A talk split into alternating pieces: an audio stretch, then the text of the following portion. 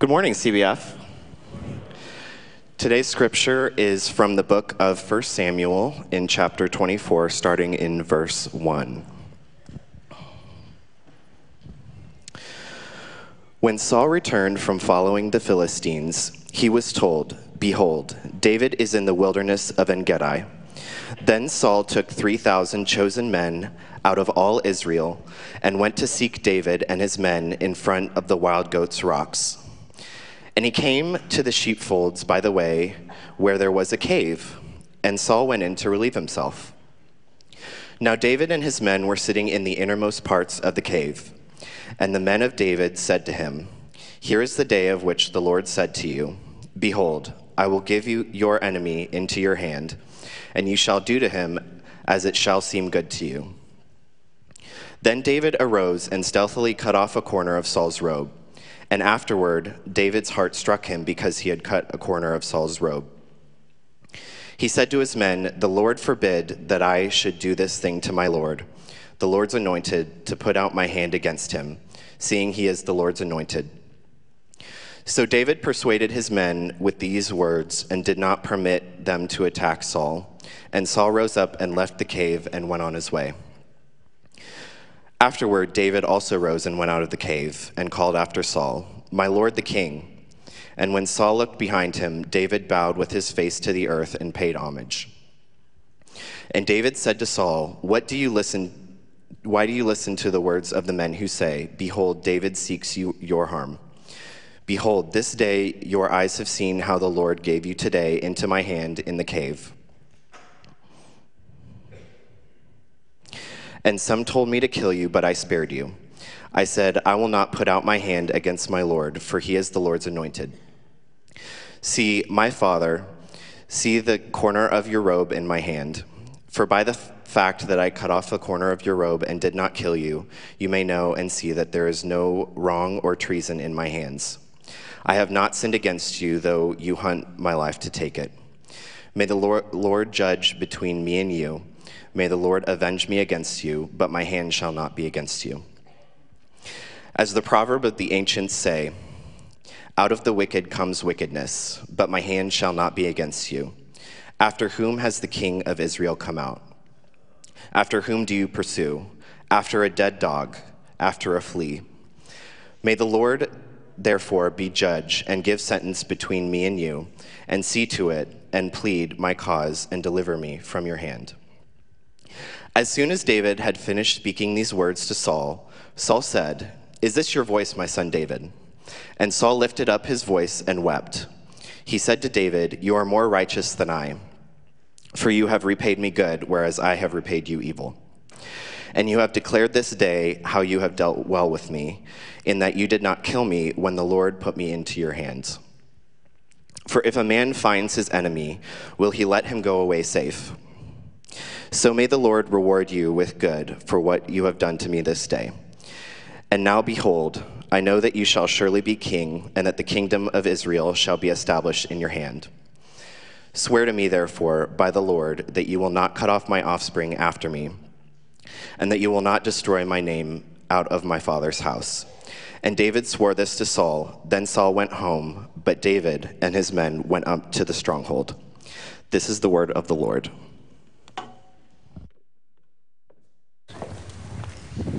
Let's pray. Father, we come to you this morning and we just marvel at your grace in our lives that we can come to you and that we can call you Abba. We can call you Father. And uh, Lord, we marvel uh, as we go to the text here today, we're just being reminded of the grace in the life of your people and how you've orchestrated events that bring us to the New Testament and the descendants of David but we see going back to the life of David how your hand is upon this one. And so, Father, I just ask that you guide us as we go to the text today. Thank you for your word. In Jesus' name, amen. Well, if you would, turn to 1 Samuel chapter 24. We are journeying through the life of David this summer. It's an exciting journey. Uh, last week I was on pins and needles, but David did beat Goliath, and that was exciting. And now we come to this scene. So 1 Samuel chapter 24. it is the season for traveling, is it not? you book this marvelous one week getaway, and uh, upon arrival and check in, they inform you that you have an opportunity to have a free breakfast, passes to the water park, and vouchers for a local show. If you would just attend a 75 minute presentation. Oh, I thought I can handle that. So you, you know, yeah, I can do that. So two days later, you attend this meeting, the breakfast buffet. I mean, it's enormous. The views are gorgeous, and you know you're in trouble. right? Out walks the representative, and three hours later, you're looking at your watch, you're looking at your wife, going, I thought this was done after 75 minutes. And as you get up to leave, the representative says, But before you leave, I have an opportunity of a lifetime. David has an opportunity of a lifetime in 1 Samuel chapter 24. Let's look what the text says in verse 1. When Saul returned from pursuing the Philistines, he was said, Hey, we know where David is hiding. Now, you got to jump back a little bit because there's been a lot of water that's passed between the Elah Valley, David fighting Goliath, and now here at the springs of Engedi. And we'll talk about that in a minute, where that is, why this is so significant, because it is. Saul, in chapter 18, after David, and we'll talk about this in a minute, defeats Goliath, defeats the Philistines, the green monster grows, and Saul becomes very jealous. In chapter 23 of Samuel, David is surrounded. It does not look good. Humanly speaking, David is in trouble. And lo and behold, the Philistines attack again, and Saul has to give up the pursuit of David, go take care of the Philistines. He's done that. They're now subdued. All's quiet on the western front, or eastern front. And now Saul goes back to taking out David. Remember what happened after David beat Goliath? And if you look at the next chapter, while David's taking out more and more Philistines. The crowds declare Saul took down his thousands, David has taken down his tens of thousands. This does not bow well for Saul. Jealousy is a cancer that eats at the soul and it develops into an outbreak of irrational and self centered rashes. And that's exactly what happens to Saul. At 18, as David is playing the harp, trying to minister to Saul, Saul picks up a spear and tries to pin David against the wall. I mean, what? This is crazy. Now, David, your son in law, he's married the daughter. And several times from 18 until this point, we see David giving out an edict David must be assassinated. He's a threat. We've gone into paranoia. And so then Saul, in fact, we read between 18 and now, David's or Saul's own son Jonathan, the heir to the throne, warns uh, David that Saul wants to kill him. Saul's daughter warns David, Dad wants to kill you. Unless you think Saul is playing around, at the end of 1 Samuel 22, Saul has 85 priests executed because he thought they hid David and sided with David. 85 priests. We'll come back to that in a minute because this text brings this together. So we got the refugee David. He's hiding in, it says in the text, in the desert of Engedi. Now let me show you the desert of Engedi. Picture's worth a thousand words. So let's see where we are. This is the Dead Sea. You can see a little bit. There's Bethlehem up to about the center of the slide. So we've gone about 12 miles down, 14 miles down to Engedi. This is a this is a oh, this is called the wilderness. It's a desert. This isn't where you want to build a home. Sorry. There's not much here. Less than two inches of rain all year Temperatures go well over 100 degrees in the summertime when we would take buses down to the Dead Sea. It can get so hot you can't touch the, the glass from the inside of the bus. It's so hot down in this region in the middle of the summer. But in the midst of the wilderness is this oasis called Engedi. In fact, if you were to go up into the, you'd see on the left side of the lower falls, we go further up, you get into the upper falls. It's a beautiful area. It was, it's known for its lush vegetation, its high quality dates. It was a perfect hideout for David. There's caves all around. So, I mean, it's just perfect. He can hide wherever he wants. You also, in the spring of En Gedi, from that region, you can see all around for miles. You got the Dead Sea on one side, the wilderness on the other. It's a perfect hideout. And this is where David is, the text tells us. David is in the desert of En Gedi. So we're told Saul brings 3,000 select men. Wow. He puts an army together of men to chase after David. we know, we know from 1 Samuel 23 that David has a guerrilla army of about 600 men. But that's still 5 to 1 ratio. Choice soldiers, David's army, and we know in 1 Samuel 22, we're told that the men who followed David, these 600, all those who were in trouble or who owed some money or who discontented gathered around David. This is a ragamuffin group of soldiers. They're not experienced, not like Saul's army. And Saul comes with these 3,000. It does not look good. right? In fact, it all seems to be falling apart until you get to verse 3. And it says Saul came to the sheepfolds by the road where there was a cave, and Saul went in to relieve himself. He went there to use the restroom. He's not getting from the out of the heat. He went to use the restroom. Talking about vulnerability. I mean, there's humor here. You have to chuckle, right? I mean, come on. The text is, I, I love it. They leave nothing out. So we've gone to the WC, but in the WC, in the recesses, we're told David and his men were sitting there in the recesses of the cave. This is an opportunity of a lifetime. Here it is. Saul's a sitting duck. No pun intended. Well, took you a little bit.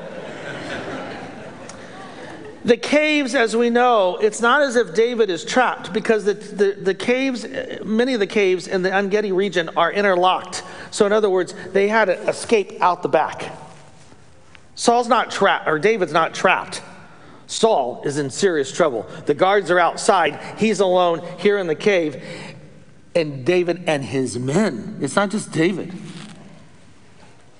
it's an opportunity to eliminate the guy who's trying to kill you and your followers. This is it. It's an opportunity, David, to take the throne. After all, you were promised that throne back in Bethlehem when Samuel anointed you.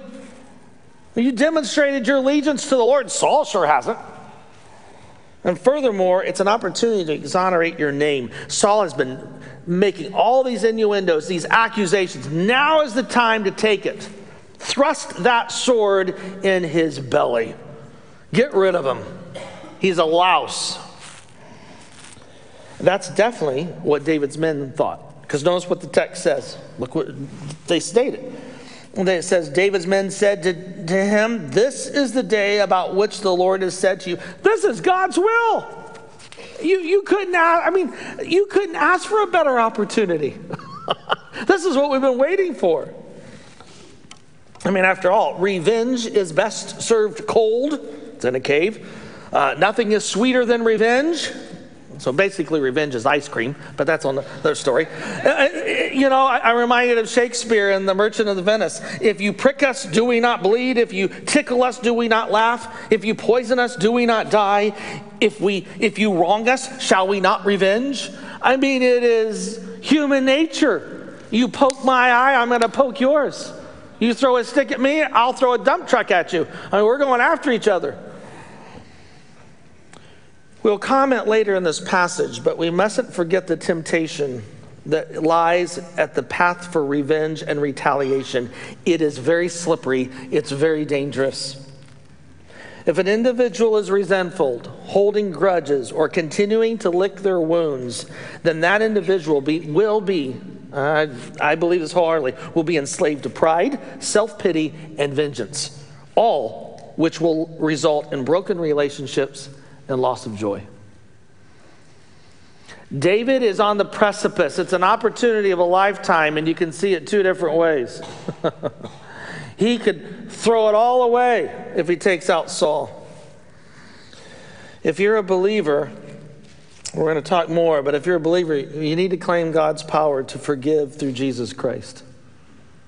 D.A. Carson gives us a great quote. If we know anything of the release of forgiveness, if we've glimpsed anything of the magnitude of the debt we owe to God, our forgiveness of others will not seem to be such a large leap.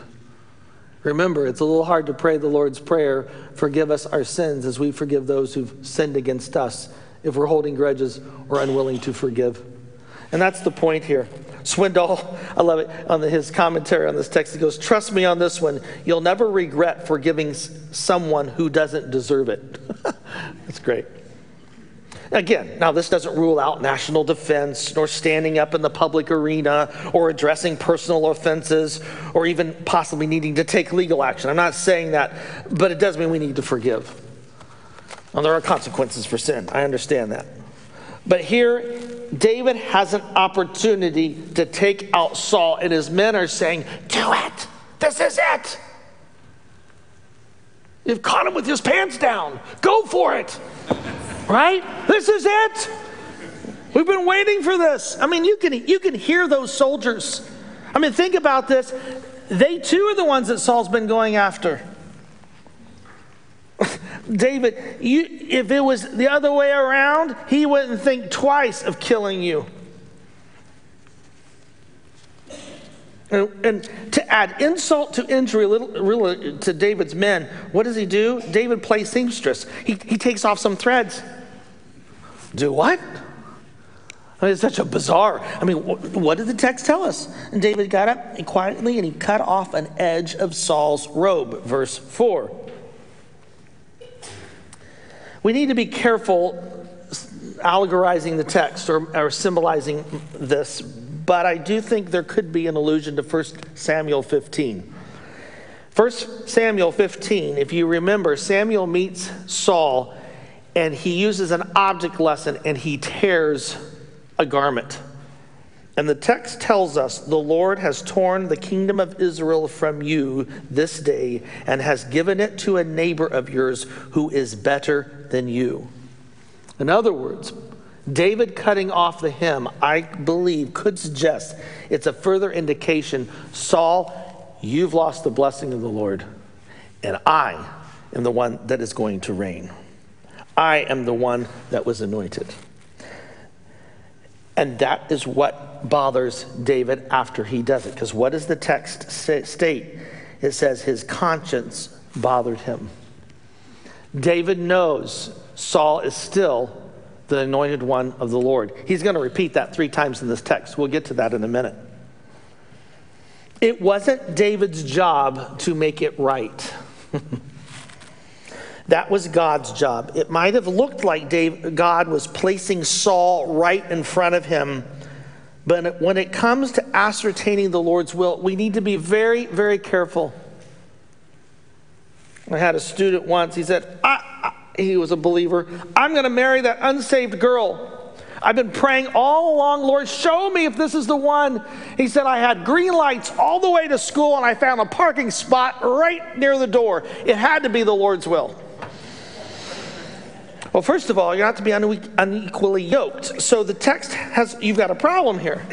And this is where we need to be careful with the Lord's will. The, the men, David's men are saying, this is God's will. But is it? No. The text is clear. The will of God never contradicts his teaching. This is the problem. If we don't know the Word of God, we're going to have a real problem understanding God's will for our lives. And what did David know about Scripture? You don't run ahead of God. There's a ton of lessons from Genesis until now here in 1 Samuel, uh, object lessons of what happens when we run ahead of God. While the kingdom is reserved for David, it was not to be taken in his own power. The honor was not to him, for him to be seizing it, but it was to be granted by the Lord in the Lord's timing and in the Lord's manner. You know, I love it that David's conscience bothered him. Don't you? It shows a man who has a heart for God, who's sensitive to the things of the Lord, but more importantly, that he's concerned about God's glory. It's, what's, it's what drives David. It's not his security, it's not his image, it's not his well being. You don't hear David saying, I, don't care, it's do me. This guy was a jerk, right? I, I played for him, he tried to kill me. Uh, uh you know, you don't see any of this. You, you, instead, you see what John the Baptist declared He, that is Christ, must increase, I must decrease. Dads, this is a perfect lesson for us. What a great Father's Day gift you could give to your family is to say, No, Christ will increase, I have to decrease. David was concerned about the Lord's reputation in the battle with Goliath in the Elah Valley. The text tells us that and he is continually concerned about the Lord's reputation, even in the caves of En Gedi. So David puts at ease his men, which is an amazing thing here, and he says to here in the text in verse 6 this is the Lord's anointed. that is referring to Saul. And again, as I mentioned, it's mentioned three times. In fact, this is the first time in 1 Samuel that you see the phrase anointed of the Lord. By the way, it was used of the priest, the priest of the Lord, and Saul took them out. He raised a hand against them, and here the text is clear David does not raise a hand against those of the Lord, the anointed. David is such a contrast to Saul. We saw this in the battle in the, in the Elah Valley. We're seeing it here again. And remember, 1 Samuel is trying to show us David is the rightful heir to the throne. This is a man who has a heart after God, not Saul. Saul's who the people wanted. That's not who God wanted. It was never the intent. So David now addresses, uh, you, you, just love this scene. Look at verse 8. Afterward, you know, Saul done his deed. He's gone out of the cave. He starts to go down the road, and David comes out of the cave and he calls to Saul, My Lord, my king. Oops. When Saul looked behind him, David kneeled down and bowed with his face to the ground. Imagine David's ragamuffin soldiers seeing this. You gotta be kidding. David said to Saul, Why do you pay attention when men say David is seeking to do you harm? Interesting, in 1 Samuel, there's only one person who tries to do harm, who says, I'm going to harm David, and that is Saul. You killed the priest of Nob, 85 of them, because you thought they were doing harm to you, Saul, and they're not. Because I am not doing harm to you. Today, your own eyes see how the Lord delivered you this very day into my hands in the cave. It's the same phrase that David gives to Goliath. Today, you're in, the Lord has given you into my hands. And he says to Saul, It's the same thing, but I did not kill you like I killed Goliath. Some told me to kill you, but I had pity. I have not extended, there it is again, my hand against you. And in case you need an object lesson, here's the robe of your garment. Can't you see Saul? What in the world? Right? By the way, I don't know how in the world. Have you tried to cut a piece of garment with a knife or a sword? I don't know how David didn't, uh, Saul didn't know what was happening. It's amazing. We see here in the text, Saul, David will refer to Saul as Lord or Master three times. He'll call him king once, and as we've already stated, he calls him anointed three times. And David is clear here in the text you, you have been delivered into my hands. And yet, in chapter 23, verse 14, God did not give David into Saul's hands. God's favor on David is clearly seen, not on Saul. He said, I, I didn't lay a hand on you like you did the priest. It's interesting. Do you remember the, if you remember the scene when David tells his ser, excuse me, Saul tells his servants to kill the priest, what do the servants, those soldiers say to Saul? We're not laying a hand on them. they're of the Lord. So Saul has to turn to an Edomite, a non Jew, to take them out. Little trivia too Herod the Great, who we meet in the New Testament, who tries to take out the son of David, that is the Messiah, is also half Edomite. He is not a full Jew. So here you see in the text, David says, I'm not going to lay a hand on you. And again, can you imagine David's soldiers hearing this? I mean, they're watching this transpire. Uh, remember, they're, they're the ones that were the social outcasts. They, they were the ones that suffered under Saul's reign. They may have been, even some of them may have been related to those priests who were killed. This is an opportunity, David. Take him out. I think one of the greatest miracles in this scene is that they, the soldiers, didn't run down the road and take out Saul themselves. It shows the respect they have for David and an understanding. But David's not done. Look what he says in verse 11 as he's talking to Saul. Look, my father. you know, he's Lord, King, he calls him father, which it's not uncommon in that Near Eastern world to refer to the king as father because he's the, the benefactor, he's the protector. But talk about a Father's Day gift. I only took out the hem. I, I could have taken out your hoodie with your neck in it. You know? Happy Father's Day. So he took the piece of robe, uh, which again, I think it's in many ways a symbol of Saul's kingdom that is coming crashing down. And it, it also shows, as he lifts this up, says, I didn't take your life, David's innocence and his faithfulness and his kindness towards Saul. And I love verse 12. 12 is the secret.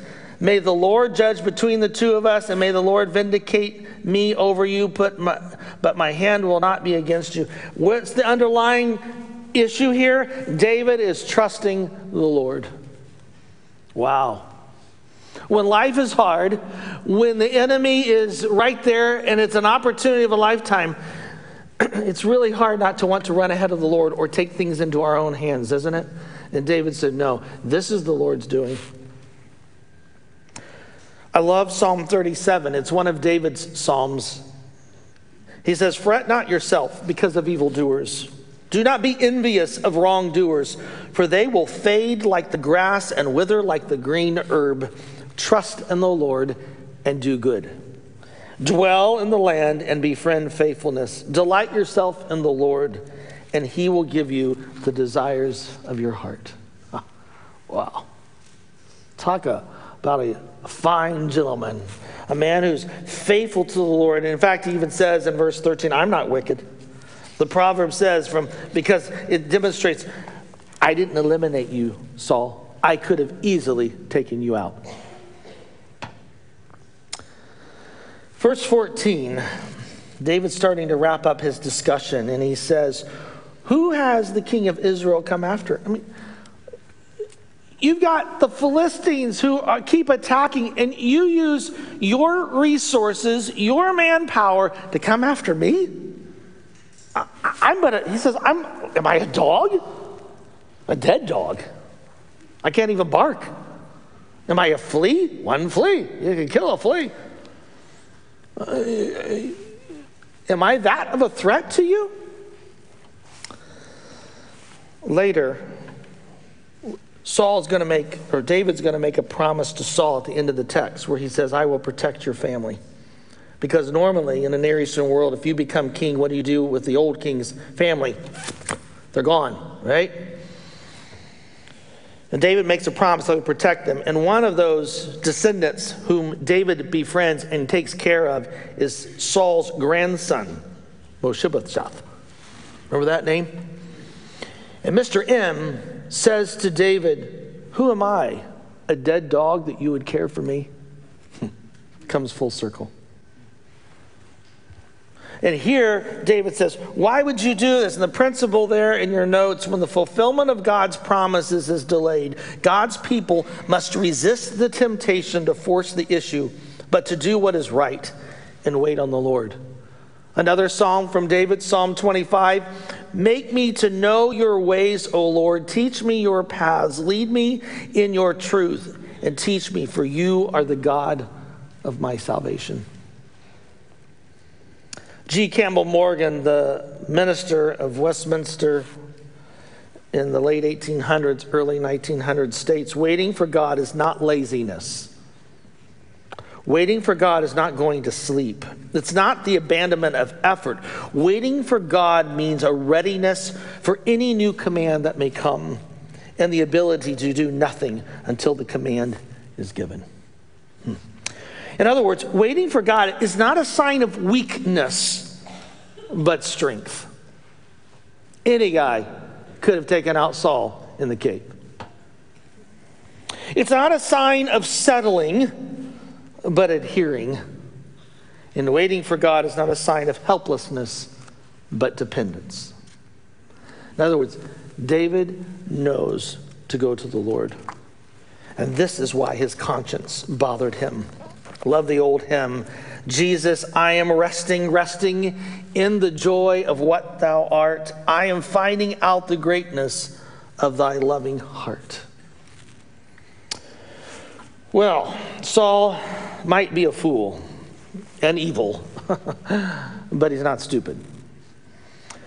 When David finished speaking, the text tells us Saul said, Is that your voice? Now watch this, my son playing off of, You've called me father, I refer to you as son.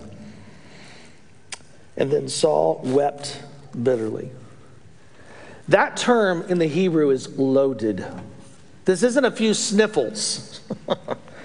it's extreme sorrow. It was used in Genesis 21 when Hagar was about to die with her son Ishmael. She wept bitterly. It's used of Naomi when she says goodbye to her daughter in laws. It says they wept bitterly. It's used of Job's friends when they see Job in all the, the anguish he's in in chapter 2. It says they wept bitterly.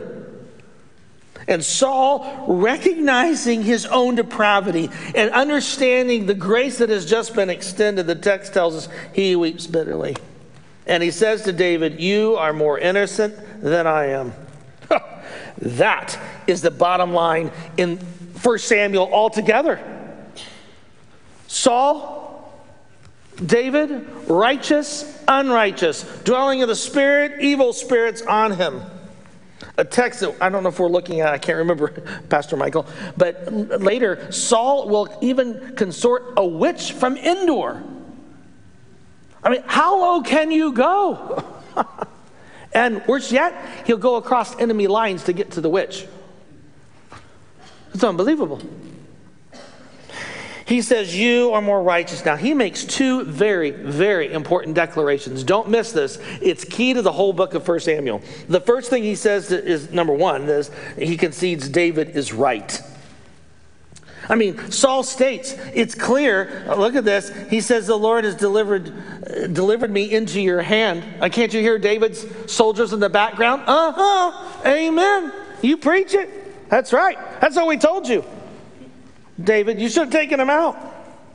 Uh, you can also hear Saul's men who've gone down to the wilderness, left their families to go fight for Saul to find David. They go, wait, wait a minute. Isn't this the guy we're supposed to kill? And for the first time in the text, Saul makes one other amazing declaration. He says, Now, look, verse 20, I realize that you will in fact be king. Wow. Not only does he declare David as innocent, he also declares, Yeah, David, you're going to be king. Saul's son Jonathan said it in chapter 23. Now daddy's saying it. Saul does ask for one favor from David, knowing all of this, and this is what I mentioned before. He says, Swear to me in the Lord's name that you will not kill my descendants after me or destroy my name. David immediately makes that oath why? Partly is David's character, but he already made that oath to Jonathan. Nothing's new in the text. Saul's son. He said, Yeah, I'll protect you. I wish I could promise you that every time you do what is right, your enemy will turn and repent and there'll be a, a kumbaya moment. That's not always the case, is it? We are responsible for speaking what is true and what is right. We're accountable to the Lord, not for the false beliefs that they might embrace or actions that they will do. But what I can tell you, and this is there in your notes, the Lord keeps his promises and he will, don't miss this, he will vindicate his name. Get out of the way, allow the Lord to do his, to, to maintain his reputation. He doesn't need us, number one. And number two, we don't want to do anything to, to hinder what he wants to accomplish. Psalm 77, another psalm from David. Has his steadfast love forever ceased? Are his promises at end for all time? Has God forgotten to be gracious? Has he in anger shut up his compassion? No. That's the response you're supposed to give. He says, I will appeal to this, to the years of the right, the right hand of the Most High. I will remember the deeds of the Lord. Your way, O God, is holy. What God is great like our God? Hmm. Vance Havner wrote, The greatest friend of truth is time. Error is always in a hurry, but God's man, woman, can afford to await the vindication of time. And if he is not vindicated in his lifetime, that's okay. Eternity will settle the score. Hmm. There's an overarching question as we look at this scene. You got this opportunity of a lifetime to take out Saul. David doesn't do it, and yet we see some type of reconciliation, though eventually Saul will right, go right back to trying to kill David. But at this moment, there's a respite. But there's an overarching question, isn't there? And it's in your notes, but why does the Lord allow the journeys to be difficult at times and painful? I mean, couldn't God just said in Bethlehem when David was anointed, that's it, here's your king, Saul, you're retiring, we're done. Or take out Saul, zap him. You know, here's David. Why doesn't the Lord just intervene and remove the obstacles or the hurts? It's a question I'm sure David and his men asked as they were on the run, as refugees. And while we're not political refugees, I suspect it's a question many of us have asked at times in our lives. So I'm going to give you five C's for why we encounter the spiritual journey. You'll be tested over these at the end of the hour. So, five C's. Here we go. First of all, why does the Lord allow this journey? Why does He, he take David all these years running from Saul and, and all the close calls that are made? is number one, it's, it's comfort. You see, the trials are an opportunity to experience the Lord's comfort. 2 Corinthians 1 God comforts us in all our troubles. If David had been immediately made king in Bethlehem, think about this, or immediately after the battle of Goliath, he would have missed out on God's comforting hand, God's provisions, God's care, and how God works through even the support of people in this journey. That would have all been lost. So, uh, one is comfort, another C is confidence. It's an opportunity to trust the Lord. Proverbs 3 In all your ways acknowledge him, and he will make your paths straight. There's a benefit from having nowhere to turn but up. It's the difficulties of life where we forge incredible and glorious trust in the Lord. The richness of the Psalms, I don't think they'd have been there if David didn't have this path of adversity that he took in his life.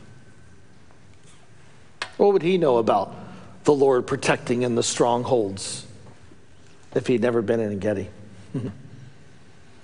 what would he know about God protecting from the enemy if that spear hadn't been hurled across the room from someone he thought liked him?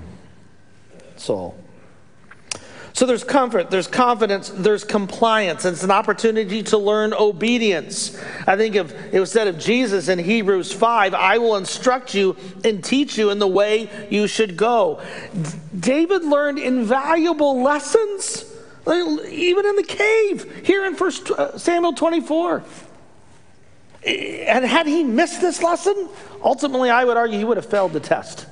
If David had taken out Saul, we got a real problem because he did not trust in God's anointed. So there's comfort, there's confidence, there's compliance, and there's care. It's an opportunity to minister to others. 2 Corinthians 1 so that we can comfort those in trouble as we have also received that comfort from the Lord. Again, some of the most comforting passages of Scripture come from the hand of David. Think about the words he's penned. Uh, such Psalms as Psalm 23 The Lord is my shepherd. It resonates with our souls. And why? Because he's walked similar valleys. He understands what it's like. And it's what allows him to provide care for others. And that's what our journey allows us to do as we minister to one another. You, as a church, are doing that so well. Keep it up. It's so exciting to see what God is doing at CBF. You're modeling this in the midst of the journeys that each one of you are walking. And the final C is courage to stand for truth and not to waver as we witness the Lord work in and through us for his glory. I mean, anyone can be a rock if there's no opposition.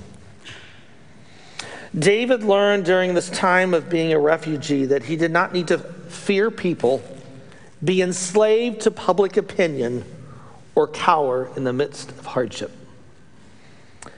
Psalm 18, many scholars believe, is the psalm that David wrote out of this experience in 1 Samuel 24. I'm not going to read the whole psalm. You might want to do that this afternoon, but I'm going to read a section of Psalm 18. Listen to what he says The Lord is my high ridge, my stronghold, my deliverer. My God is my rocky summit where I take shelter, my shield, the horn that saves me and my refuge. I called to the Lord, who is worthy of praise, and I was delivered from my enemies. This is great. Foreigners lose their courage. They shake with fear, but not me. I'm bold. I'm strong because I know who my God is, and I will sing praises to you. Isn't that great? Well, the Lord was extending grace to Saul, and boy, he did. Did he not? There's so many opportunities for Saul to repent, and no, he doesn't. The Lord was preparing David at the same time to take the throne and be the spiritual leader necessary for God's people. But what he needed for David to learn were the five C's that is, comfort, confidence, compliance, care, and courage. We're called to trust in the Lord, resisting the temptation to run ahead of Him, clinging to the promises He's given, and allow Him to vindicate His name. In the interim, we need to take advantage of the five C's. After all, it is an opportunity for a lifetime. Let's pray. Father, what a glorious text. Just love the color, the, the image that's seen here. And it's so significant, which appears to be minor, that some threads were cut off of a robe. That in actuality, it's symbolic, but it also demonstrates David's heart that he would be bothered that he did it. Because he understood, Lord, you're in charge, not us. We don't run ahead. You will vindicate your name. And we are so grateful for that. What an amazing statement that David can say to Saul The Lord is the judge, he judged my heart.